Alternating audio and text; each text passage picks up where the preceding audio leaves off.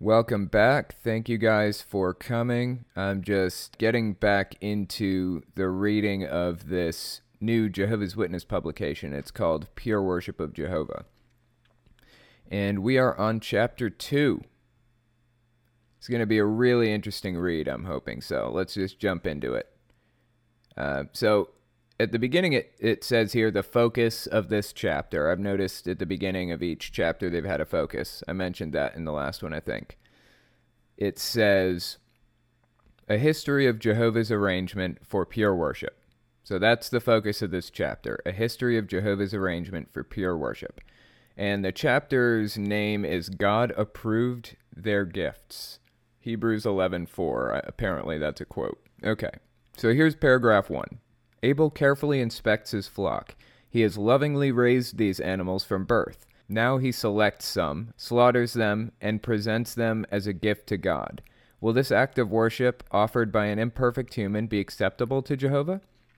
So, yeah, now they're getting into parts of the Bible where they talk about animal sacrifice and things like that. Uh, I find it really interesting when they talk about animal sacrifice because it seems semi intuitive to us, right? Man is imperfect.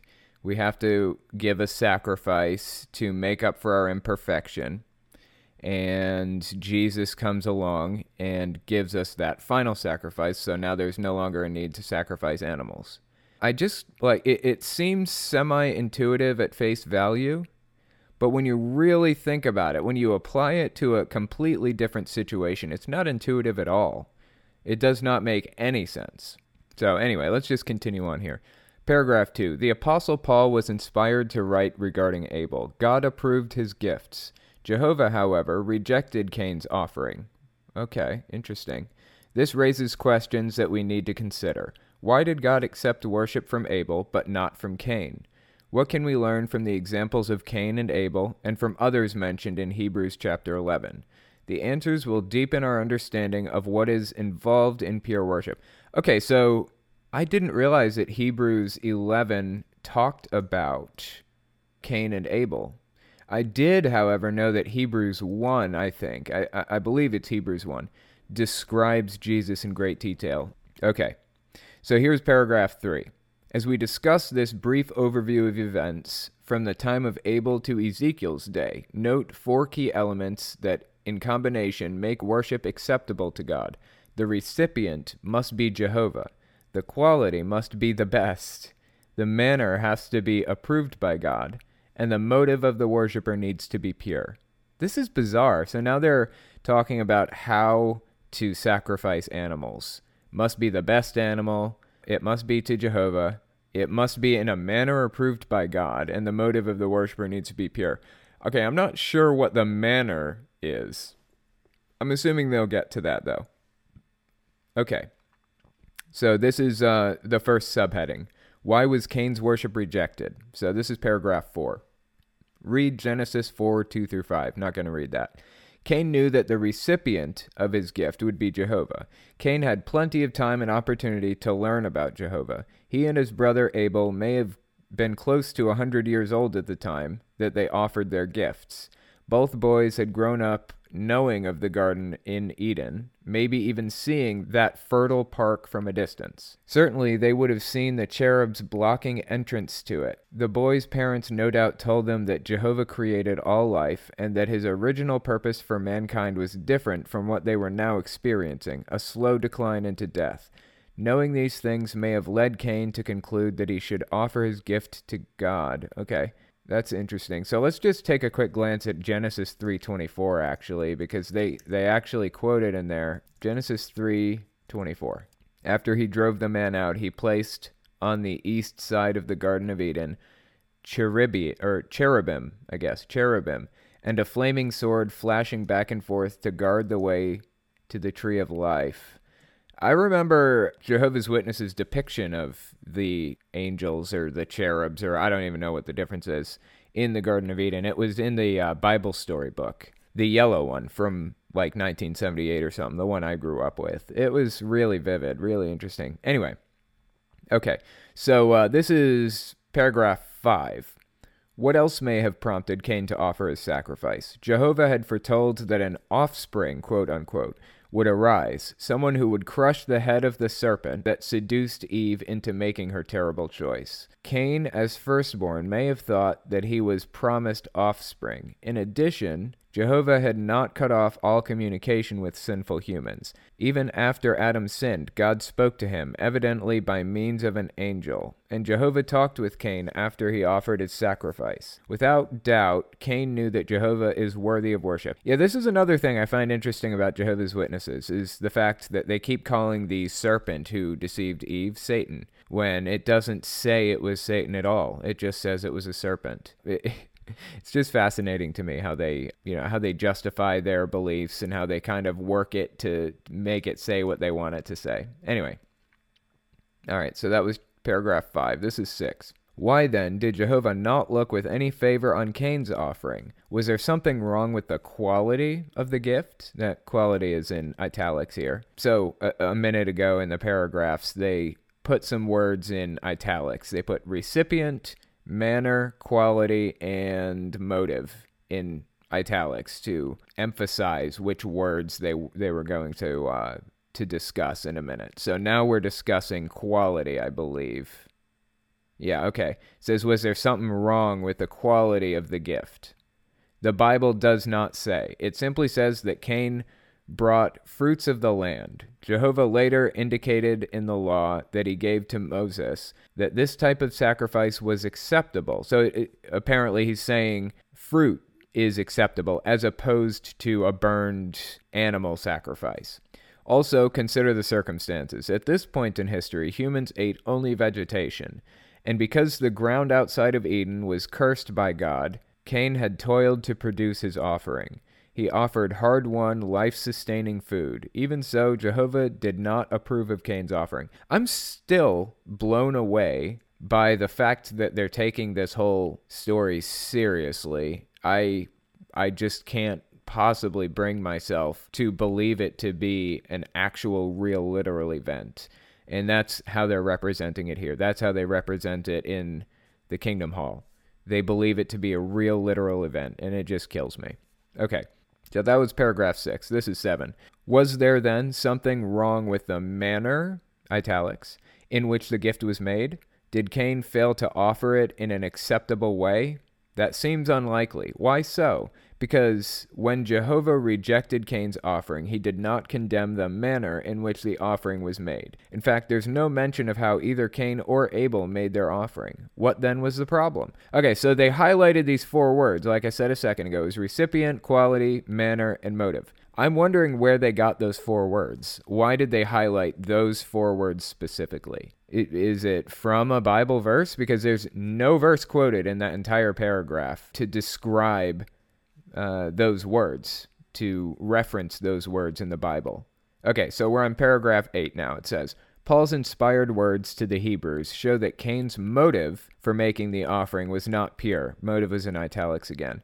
Cain lacked faith. That's why Jehovah did not look with any favor on Cain, the man himself, not just his offering. Jehovah is a loving father. Ugh, God, this is making me cringe, something fierce. Jehovah is a loving father. Oh, why did I say it again? So he kindly tried to correct his son, but Cain, in effect, slapped away Jehovah's helping hand. Cain's figurative heart festered with works of the imperfect flesh hostility, strife, jealousy. Cain's bad heart made any other positive aspects of his worship worthless. His example teaches us that pure worship requires more than just an outward display of devotion to Jehovah. Okay, so this is basically saying that Cain was a bad person, and that is why Jehovah didn't accept his sacrifice. However, as far as I know, Cain actually was loyal or whatever. He just committed murder. That was like the first sin or whatever, right? it seems strange to me. I mean, the guy's heart seems to be pure. He's just tainted with imperfection. Can God really blame him for that? Ultimately, I would place the blame on God's shoulders. He knew what was going to happen if he's omnipotent, as they claim, right? He knew that they were going to sin. He knew they were going to eat that fruit. He knew the serpent was going to deceive Eve and all that junk, and he let it happen. He created them knowing that was going to happen, and he let it. Uh, how can he possibly blame this guy for this outcome? It just blows my mind. Okay. So that was chapter, or I'm sorry, that was paragraph eight, I believe. Yeah, that was paragraph eight. Okay, so this is paragraph nine. The Bible record tells us much about Cain. Record. Notice how they call it the Bible record. The Bible record tells us much about Cain. We hear Jehovah speak to him. We read Cain's answers, and we even learn the names of his children and about some of the things they did. As for Abel, we have no record of his having children, and nothing he said is preserved in the Bible. Even so, Abel's actions still speak to us today. In what way? So, as far as I know, according to this little Bible story, Cain murdered Abel before he had children. That's why they're pointing that out. So we're all offspring of Cain's children, and we're all bad as a result, or something. I don't even know. So that was the end of that subheading. This next one is called uh, Abel Sets the Pattern for Pure Worship. I guess it was before he died. Okay, paragraph 10. Abel made his offering to Jehovah, knowing that he is the only worthy recipient. There, there's that word again, recipient. They have it in italics. The quality, italics, of the gift was the best. Abel selected some firstlings of his flock. Although the record does not, the record, again, they're talking about the record, as though it's solid proof of this event taking place. The record does not state whether he sacrificed them on an altar or not. The manner, italics, in which he offered his gift was obviously acceptable. But what stands out about Abel's gift? The example that still instructs us after some six millenniums. Isn't it millennia? That's weird. They said millenniums. Okay. Is his motive, italics, for giving it. Abel was stirred by faith in God and by a love of Jehovah's righteous standards. How do we know? Uh, we don't. We don't know. In fact, we don't know that any of this is true. This is for all we know, this could be completely made up. And it's just killing me that they're taking this at face value right now. Okay, so this is paragraph 11. You know, I'm wondering how many paragraphs there are in this uh, in this chapter. Let me just take a quick glance through here I feel like I'm setting a faster pace than I did last time. Okay, so there are 30 paragraphs in this in this chapter. Okay, so we were on 11. Let's get back to 11. Uh, let's see. Oh, there's more of that artwork I'm looking at here. Man, I wish you guys could see this. Really beautiful artwork, honestly. It's really nice artwork. Okay. And, and this one isn't violent, too. So it, it won't give children nightmares. This specific picture won't. There are some of those in here, though. Okay, chapter 11. I'm sorry, uh, paragraph 11. First, consider what Jesus said about Abel, a man he knew well. Jesus was alive in heaven when Abel walked the earth. Jesus was keenly interested in his son of Adam in this son of Adam, I'm sorry. So Jesus was providing eyewitness testimony when he described Abel as a righteous man. Okay, now it's it's about to get interesting. A righteous person is someone who acknowledges that Jehovah should set the standard of right and wrong. But he does more. He proves by his speech and actions that he agrees with those standards. It takes time to gain a reputation, as someone who's righteous. So even before offering his gift to God, Abel must have built up a record of living according to Jehovah's standards. That would have been a difficult path to walk. His older brother was unlikely to have been a positive influence. Cain's heart had become wicked. Abel's mother had disobeyed a direct command from God, and his father had rebelled against Jehovah, wanting to decide for himself what is good and what is bad. What courage Abel showed to choose a course so different from the one his family pursued. So I was uh, I said it's about to get interesting because I want to point out that Jehovah's Witnesses actually believe that Michael the archangel is Jesus, and that is not a standard belief among most of Christianity. That's actually that's a pretty big deviation from traditional Christianity. And I was talking about Hebrews 1 a minute ago because Hebrews 1 goes into great detail about Jesus, talks all about him, and it pretty much debunks the idea that Jesus is Michael the Archangel. But Jehovah's Witnesses take like one or two little verses out of different books in the Bible and cram them together like they love to do and go with it. Uh, that that is kind of what happened here. Um, that's how they arrive at the whole Michael the archangel, as mentioned in the Bible, is Jesus. Anyways, Michael the archangel has had a few key roles in a few things, and Jehovah's Witnesses pretty much believe that, that that's Jesus. So, kind of an odd little belief. Okay, where were we? Let's see. I think we were on paragraph 12. Okay. Next, note how the Apostle Paul linked the qualities of faith and righteousness. By faith, wrote Paul, Abel offered God a sacrifice of greater worth than that of Cain, and through that faith he received the witness that he was righteous. Paul's words indicate that unlike Cain, Abel was motivated by lifelong heartfelt faith in Jehovah and his way and in his way of doing things. You know, one problem I have with um, with reading Jehovah's Witness literature is I remember sitting there in the Kingdom Hall when I was little, listening to somebody read this stuff, and I swear I struggled to just focus my mind on this because sometimes it is so freaking boring. My mind just cuts out it's like I just go into La La Land. I'm not even paying attention to what my eyes are reading anymore. So, so it's something I struggle with every day. Every day that I read Jehovah's Witness literature, anyways. Um, I can pretty much read anything else, and it's not a problem. Okay, so that was paragraph 12. This is 13. Abel's example teaches us that pure worship can come only from a heart that has pure motives, a heart full of faith in Jehovah and in complete agreement with his righteous standards. In addition, we learn that pure worship requires more than a single act of devotion. It involves our whole life, our entire course of conduct. Okay. So here they're kind of saying that they want Jehovah's Witnesses to pour everything into this religion. Every part of their being has to be devoted to this. It says, We learn that pure worship requires more than a single act of devotion, it involves our whole life, our entire course of conduct. That's their excuse for forcing Jehovah's Witnesses to conform every part of their life to the religion. They control every aspect of your life in this.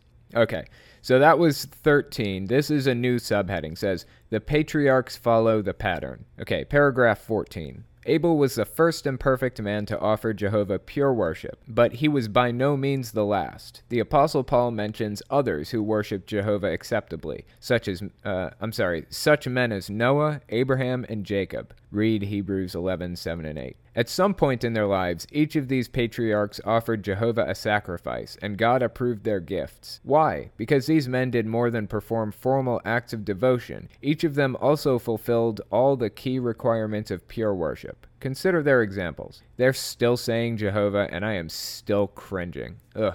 Okay, so paragraph 15, it, I'm just kind of glancing through the book here. It looks like they cite a few different people. Um, 15 is about Noah, 17 is about Abraham, and then 19 is about Jacob. Okay, so paragraph 15. Noah was born just 126 years after Adam died, yet he grew up in a world perverted by false worship. That's really interesting to me. So, 126 years after Adam died, how could there have possibly been enough people to have perverted the world like they're saying? Okay, let's just continue on.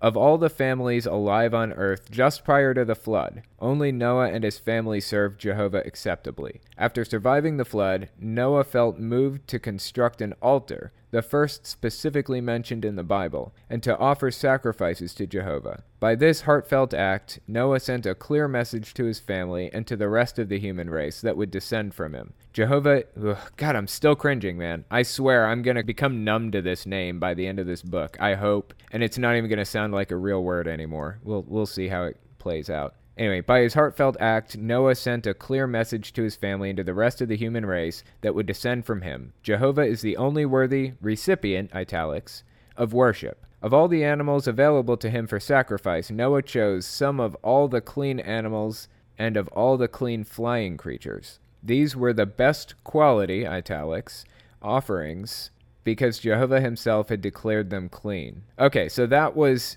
paragraph 15. This is 16. Noah offered these burnt uh, I'm sorry, Noah offered these burnt sacrifices on the altar he built. Was this manner italics of worship acceptable? Yes, the account says that Jehovah found the aroma from the offering pleasing and then blessed Noah and his sons. That's creepy. He likes the smell of dead burning flesh. That's extremely scary. Um, I don't think I enjoy that smell very much myself. Luckily, I've never smelled it. Hope I don't ever have to. I imagine I won't like it if I do.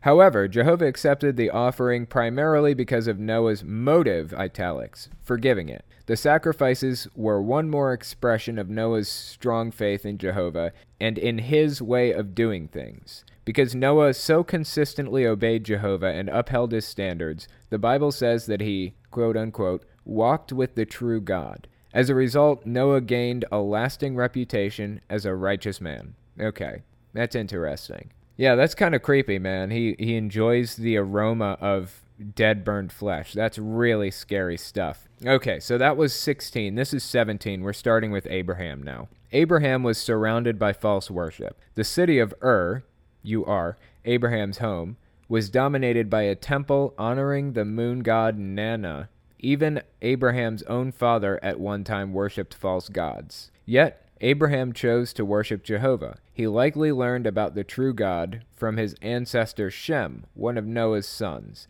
Their lives overlapped by 150 years. The moon god Nanna. Interesting. Okay, so this is paragraph 18.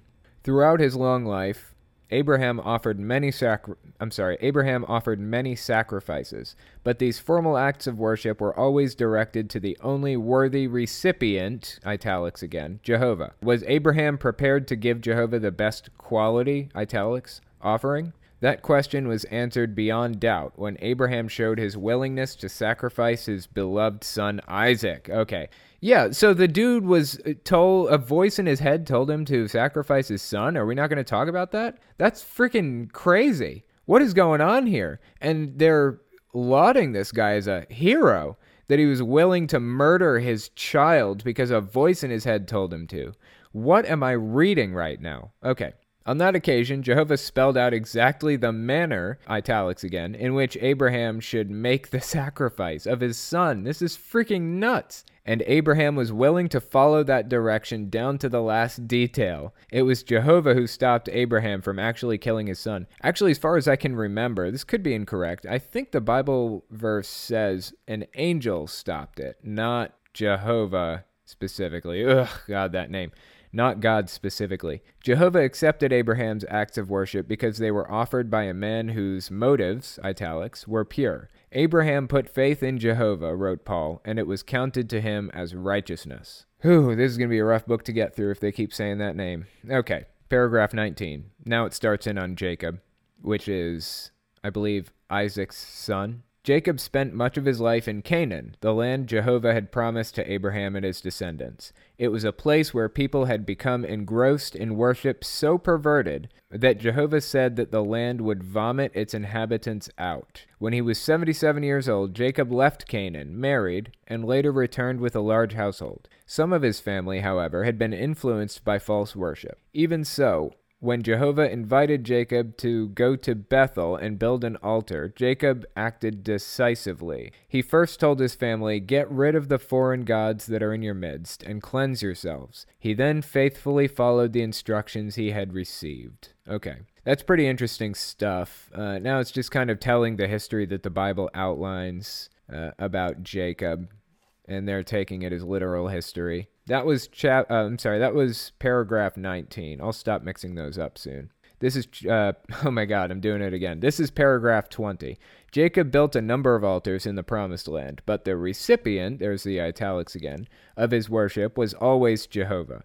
The quality, italics, of his sacrifices, the manner, italics, in which he worshipped God, and his motive, italics again, for doing so, were such that the Bible refers to Jacob as blameless an expression that describes those who are approved by God. By his entire life course, Jacob set an outstanding example for the nation of Israel, which would descend from him. Okay, so that there you go. The nation of Israel descends from Jacob. He has 12 sons, as far as I know. He has 12 sons, and each son becomes a tribe of its own. So the tribe of Levi, the tribe of this or that. Okay, so this is paragraph 21.